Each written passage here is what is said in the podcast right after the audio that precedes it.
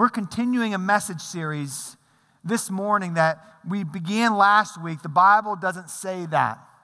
And the catchphrase that we're dealing with today is one that I'm sure many of you know, that many of you, you have used at some point in your life, and that is if you don't have anything nice to say, then don't say anything at all. You know, we're all familiar with this. I remember when I was in high school on the football team. And in this particular year, we were a little bit of an arrogant team. And we were picking on and making fun of guys that played in another sport that I will just not mention. And we were getting pretty nasty with it. In fact, we were, we were name calling and saying mean things in the hallways. As we drove past their practices, we would roll down the window and yell things out at them. And it was really becoming a problem, so much so that their coach came to our coach and said, This needs to stop. And I'll never forget in spring training, we're in the weight room right after school, and our coach walks into the weight room and he tells us, Guys, Listen, I've been told of this situation and I am mad about it. Of course, he used some other words. He said, I have a list of names, and I'm not going to tell you who they are, but I'm going to be sitting in my office for the next hour. And if you have been involved in this in any way, I want you to come to my office and I want you to fess up and tell me why.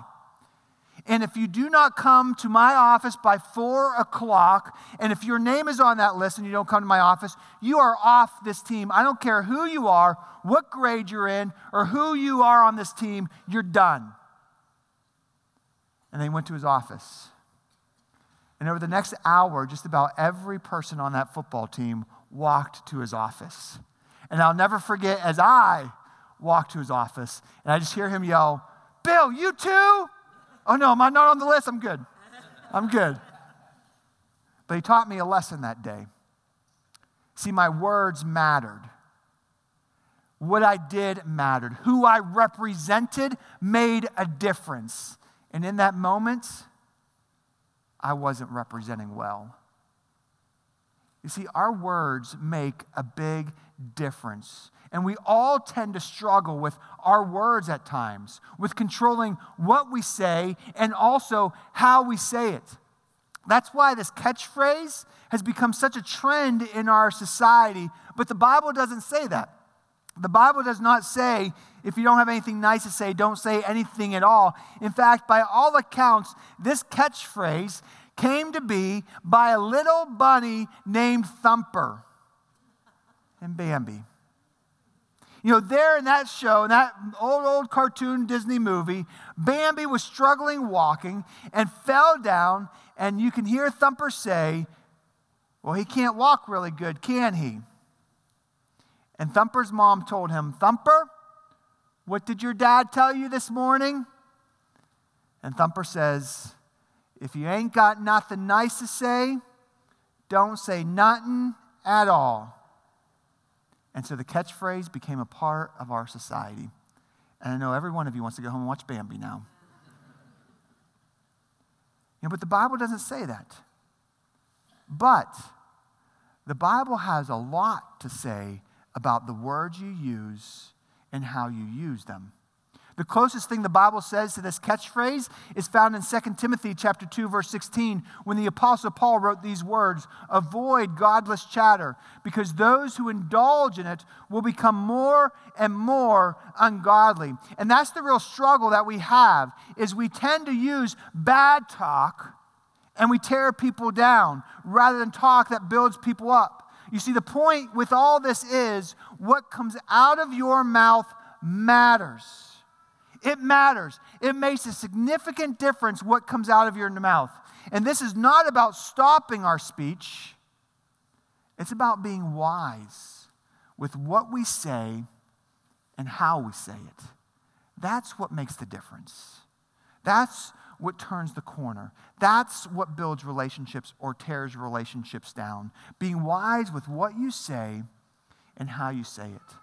But if you look at this catchphrase that we're dealing with today, if you don't have anything nice to say, then don't say anything at all. In all reality, in my opinion, it has a couple significant problems if you try to follow this catchphrase. You know what they are? Well, the first problem is this who determines the standard of what is nice? Have you ever thought about that?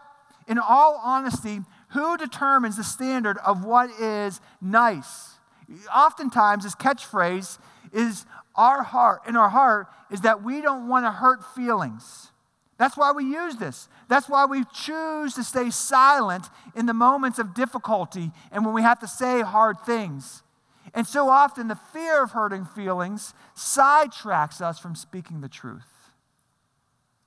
And we become a society that's more concerned with not hurting feelings than we are with the truth. Remember what something that Pastor Steve said last week. Impact is a place of grace built on a foundation of truth. And that's what we strive to be as a church and what we should strive to be as individuals a place of grace built on a foundation of truth. Grace is love, truth is guidance towards hope. You know, with Thumper in the movie Bambi, he was being honest. Bambi was just learning to walk. Bambi could not walk at this time, and he kept stumbling and falling. That's why he said what he said. So you be the judge. Should Thumper have kept his mouth shut, or could he have spoken truth in a better way? You be the judge. You know, in all honesty, because sometimes truth hurts, we just silence it. That's all we do. We don't want to bring pain into our life or others' life, so we just silence it. But let's be crystal clear with something. Silencing truth creates more problems than the pain of telling the truth. You will create more pain and difficulty in this world by silencing truth than you will ever will by sharing truth. Truth hurts in the moment, stings for a time, but silencing it can bring pain for all the future and eternity. You know, a show that my wife and I tend to enjoy to catch from time to time is a show called What Would You Do? We love the show. I don't know if you've ever seen the show, but it's, it's a very interesting show that puts people in different scenarios that happen, that tend to occur from time to time. And they try to watch and gauge how do people react? Do people speak up? Do people walk away? How do they react in these certain, certain situations? And I often watch that show and I wonder, okay, if I'm honest with myself, in that moment, what would I do? How would I respond in that situation? Because it makes a difference. You know, on top of that, recently I saw a video on the internet called the Whopper Junior Bully Special. Maybe you've seen it. If you've not, look it up. It's a very intriguing video. You see, at this particular Burger King, they were dealing with the issue of bullying. And they had these three junior high boys in the middle of the store that were staged picking on and bullying another junior high boy. And as they watched, all the customers were really doing nothing about it. And then what they did was people who would order their sandwiches, the Whopper Jr., they would smash it and break it up, wrap it up, and then give it to them. So the people would take their food, sit down at their table, open up their sandwich, and see it all mashed up. And of course, being angry, they brought their burger back up to the counter and said, What happened here? And the person at the counter would simply ask them, Well, did you order bullied or unbullied? And you can only imagine how much frustration this brought the customers and what they did. But the crazy thing is, to bring their sandwich to the counter, they walked right past this boy being bullied. And in this video, in this study, all in all, 95% of the people reported their bullied burger. But of those, only 12% stood up for that boy who was being bullied right in front of them. I mean, who determines what's nice? Who determines what is truth? I mean, think about that. What is the standard we strive to live by? Who determines when it is right to say something and when we should just look the other way and walk away?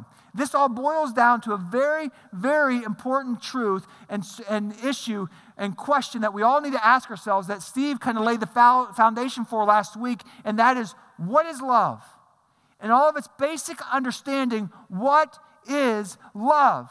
Well, in the Bible, Paul provided a pretty good definition that oftentimes we hear about it and read about it in marriage ceremonies, but something we cannot overlook. In 1 Corinthians chapter 13, verses 4 through 7, Paul writes this definition, definition for love. Love is patient and kind. Love is not jealous or boastful or proud or rude. It does not demand its own way. It is not irritable, and it keeps no record of being wronged. It does not rejoice about injustice, but rejoices whenever the truth wins out. Love never gives up, never loses faith, is always hopeful, and endures through every circumstance. Now, it's nice and easy to use this definition in a marriage ceremony when it's easy to love the person standing across from you. But what about those people you can't stand? Those people that get on your nerves. Love is important. And what are the indicators that we see here? Patience, kindness, not jealous or boastful or proud or rude. It keeps no record of wrong, but don't miss one of the important things of the definition of love. It rejoices whenever truth wins out. That is love. My friends, love does not equal silence. Love is not turning away when we know right is not happening, when truth is not being the standard. Love does not hold back the truth, but it is mindful in the deliverance of what is truth. It's the big difference between the two. We've come to believe that love means just be quiet if you disagree. Be quiet and don't speak up. Don't create an issue. But that's not love. Love knows how to respond when, when wrong things are happening. Truth is initiated and guides us in what we do and what we say. But what is truth? What is the standard? You see, I believe that truth is initiated with God's word, with his Bible, with what is written, and it should guide us in the standard of what is nice in our society. Look what Paul wrote in 2 Timothy chapter 3 to this young man named Timothy. He said, All scripture is God breathed and is useful for teaching, rebuking, and correcting and training in righteousness, so that the servant of God may be thoroughly equipped for every good work. All scripture is God breathed and used for guiding and directing and teaching and rebuking. So let me ask you a very important question. One of the most important, questions you can ever ask in your life, and that is Do you believe in God's word? Do you believe that the Bible is the truth? From cover to cover, it is the truth and is God's word. Do you believe that His word is infallible, which means there is no mistake in it? There's no possible or any chance of mistake in His written word. Do you believe that? You need to answer that question. I believe it is. And I believe it is the standard by what is right and wrong in this world. I believe it is the guidebook of our life. And so it should determine what is right and wrong and be the foundation of truth how, and how we apply grace. See, the problem is we've been using the wrong standard of what is nice and using it to silence us when truth is taken out. You know what the other problem with this catchphrase is? The real struggle here is that our words often reveal the nature of our own heart. That's what our words reveal. Your words reveal the reality of who you are inside. We want to all pretend like no one knows what we truly believe. We want to pretend like no one knows what's truly going on inside. But what is inside of you comes out. It is inevitable. And oftentimes, the problem is not that we don't believe God's word, but that we have allowed our hearts to sour from God's word. And we've taken steps away from His truth, away from His truth, either by what we choose to do or why or, or how we choose to respond in certain circumstances. And Jesus said this in Luke 6:45, a good man brings good things out of the good stored up in his heart, and an evil man brings evil things out of the evil stored up in his heart. For the mouth speaks what the heart is full of. What we say begins with our attitude. And our attitude begins with the nature of our heart. What you bring into your life makes a significant difference by, of what you allow out of your life. It's huge. It makes a big difference. What do you watch on TV? What do you listen to? What do you surround yourself with? It makes a difference because it will, all, it will inevitably either bring you towards Christ or detract you away from Him, and it will be what comes out of your life as well. It makes a difference.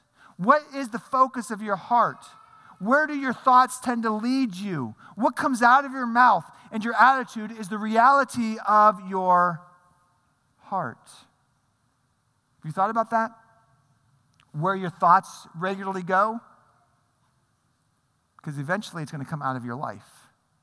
Just think of the last few days. What has controlled your thoughts and your mind? And it will be the direction of your heart and soon the direction of your life. And to control our words, we need to have control of what's in us. Paul put it this way in Philippians 4 8. Finally, brothers and sisters, whatever is true, whether, whatever is noble, whatever is right, whatever is pure, whatever is lovely, whatever is admirable, if anything is excellent and praiseworthy, think about such things. Where your mind goes, your heart follows, and eventually is what comes out of you. So it all begins in the battleground of our minds. Where do your thoughts go? How, you've got to have control of your mind. Because when our heart flies out of our mouth, and it does from time to time, in those moments of anger and disappointment and conflict, our heart just flies out of our mouth. Your words, you need to know, have significant power. You have power with your words. You know what you have power to, your words can do? Jot these down. The truth is, the first one is to turn away wrath. Your words have the power to turn away wrath. You know, our first response in situations makes a significant difference. You've seen it happen, I'm sure, many times. You know, maybe with your spouse, in moments of arguments, when your spouse says something that may hurt your feelings or tick you off a little bit, you respond in a negative way. And then all that does is escalate the situation. You've seen it with coworkers or children or neighbors.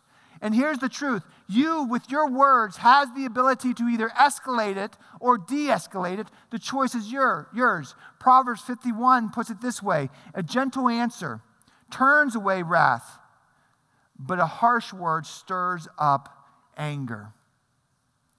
So, what will you do with your words? Will you smash the problem or will you create more problems? You have that choice with how you respond. Your response makes a difference. You know, recently I've really been building a, a good relationship, a growing relationship with a, an amazing uh, urban ministry called Urban Impact uh, down on the north side of Pittsburgh. And I'm sure many of you guys are familiar with it and have done things with them before. And this past week, I had the great opportunity with their leadership just to walk around and tour their facility and see what's, what's going on as their, as their events have been in progress. And it's just truly amazing and, and, and lovely to see what God is doing in the hearts and minds of these kids as they're learning different things and growing and getting opportunities in life. And in their programs on Thursday nights, they actually have a principal, and they call the principal a principal. And I love that term because their mindset is that this person is more of a mentor to these children. That's their goal. That's what they strive to do. And so when there is a troubled kid, when a kid is acting up and being bad in their classroom or whatever situation, environment they're in, and they're brought to the principal, the principal is trained with a very important first question. You see, our tendency when we're dealing with kids or people who are making bad choices is to quickly jump on their negative um, actions. But you know what the principal's first question is? How are you doing? What's going on? Because they know a very fundamental truth, and that is this with these kids, their actions is not the problem. Their actions is just the reality of an underlining thing that they're dealing with. So let's figure that underlining thing out. And let's love them and bring healing into their, life and allow that to transform their actions. How about you in your relationships? What if you practice that? You know, when people are not being nice, when people are doing bad things towards you or around you, rather than responding and, and bringing wrath because of your words and how you responded and just escalating it, what if you just focused on, hey, what's going on? Like, seriously, how are you doing?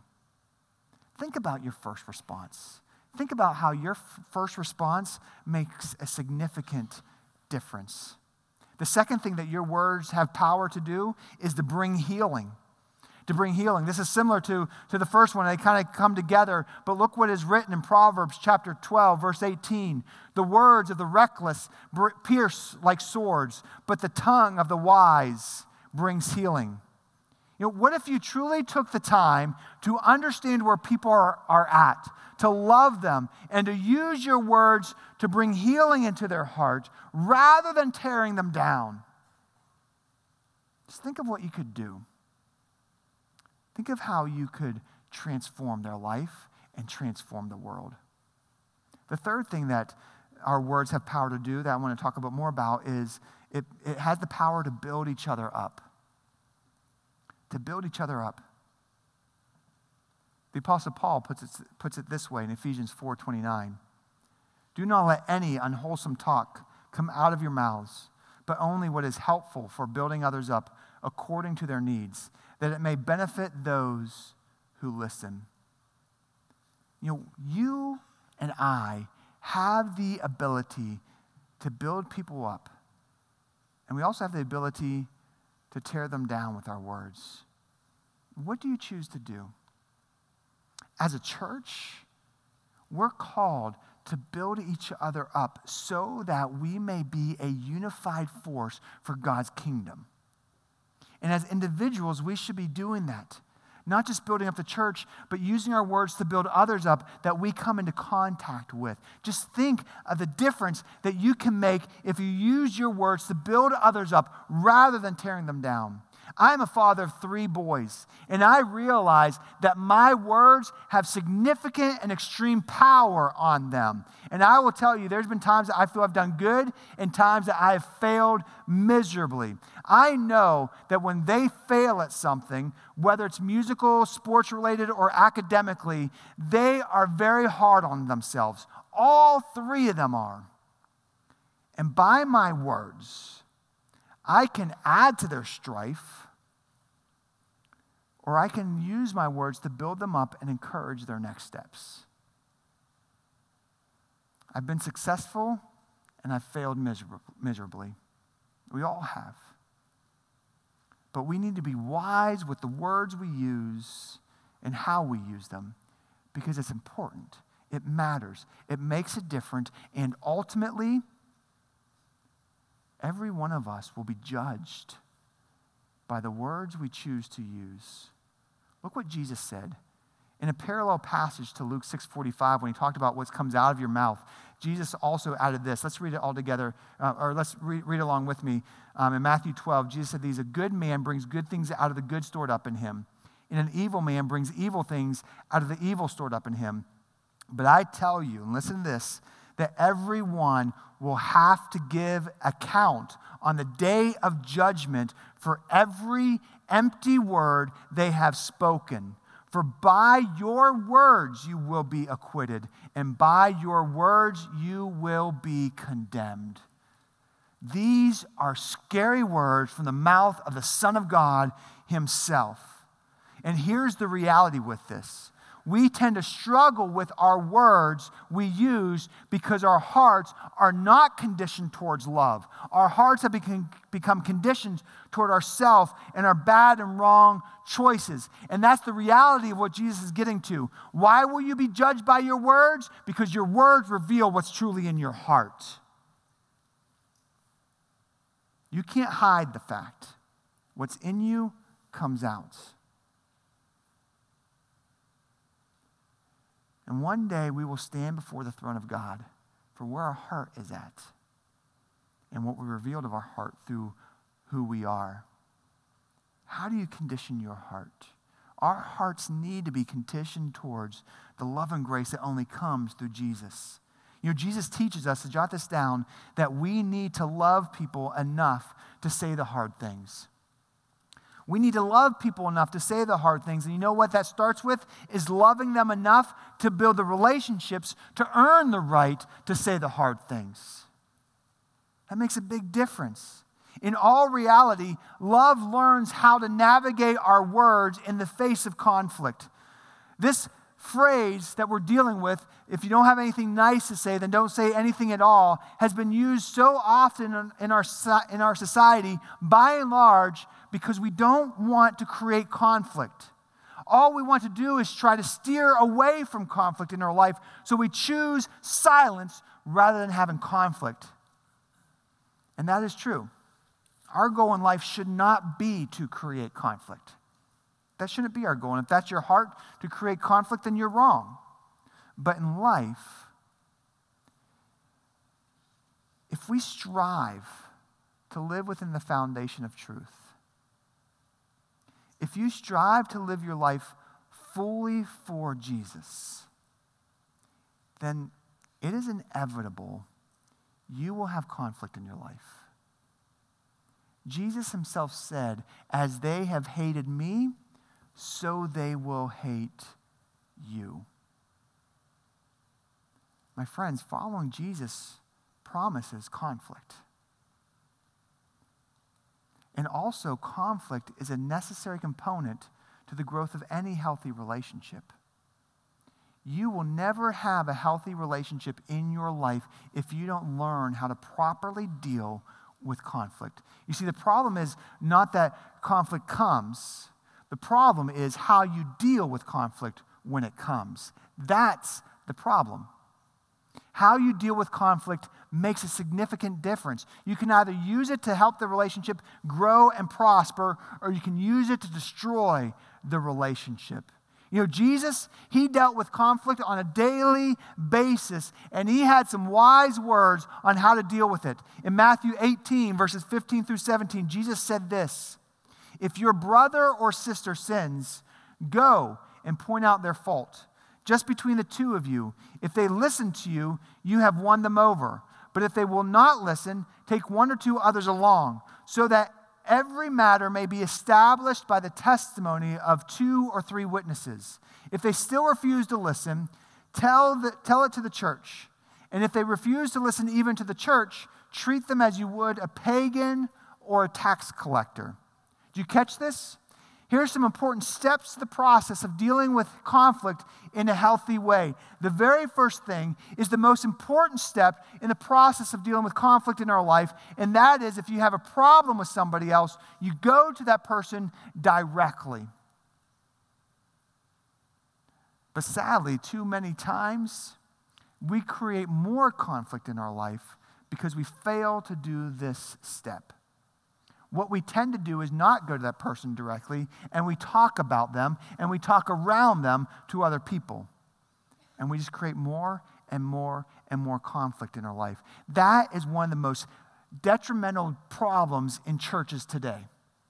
Always has been. And in most families who struggle, that's the problem as well. This doesn't mean you go and you be a jerk to that person. But you go and you just talk to them. Hey, this is what I feel is going on. This is what I feel is happening. This is what I feel you said to me or did to me or whatever it might be. Just talk to the person in a healthy way and work it out.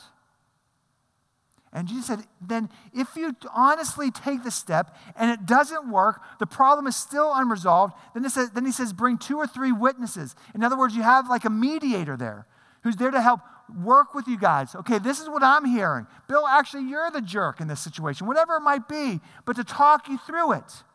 And if still that problem consists and it doesn't work, then it says, then you go before the church. How we practice that impact, if you follow those steps, then it's a representation of our eldership that will come alongside you to work through the problem. But we need to figure out how to work through conflict in a healthy way because in Proverbs 27 17, it says, As iron sharpens iron, so one man sharpens another. And you know what happens when two pieces of iron uh, slice each other? It creates a spark. In order for the iron to be sharpened, sparks are necessary. In other words, if you want to be sharpened in your life and in your relationship, conflict is necessary. You will never become sharpened in your journey if you don't work through conflict. It just won't happen. But if you learn how to properly deal with conflict and you use it to better the relationships and work through them, you will see so much prosperity in your relationships than you ever had before. But what tends to happen when conflicts come is we tend to go to one, uh, one of two extremes. Either we use hurtful words to tear that person or others down, or we stonewall our speech and we just don't say anything, latching on to this catchphrase. But my friends, both of these extremes are absolutely wrong biblically and absolutely unhealthy if you want a real and good relationship in your life. It's just the reality. You know, here's the thing while it is nice to be nice, and we should try to be nice, that's not our main ambition and goal. Our goal and what we are called to be is grace built on a foundation of truth. See, my friends, grace reveals God's love, and truth reveals his direction towards his hope. And that's the journey that we should strive to take in what we say and how we say it. So, what do your words reveal? And which path will you choose to take? Let's pray together. Father, we love you and we praise you because you are good. Lord, you have gone before us and you have made the way with your grace and with your truth. And Lord, when we use our words, it's so easy to use our words in a negative way that tears people down. But Lord, help us to follow your example and your standard in what we say and how we say it. Lord, we want your love, your grace to be revealed. And we want to be the instrument of your truth that guides toward your hope and your grace. Lord, help us to resolve conflict in our life properly. Help, our, help us to use our words wisely that we may turn away wrath, that we may bring healing into lives of others, and that we may build each other up for good things. Lord, we want to follow your example with our words. We thank you so much for the hope that you give us. And Lord, we just want to live within your hope all the rest of our days. It's in your name we pray. Amen.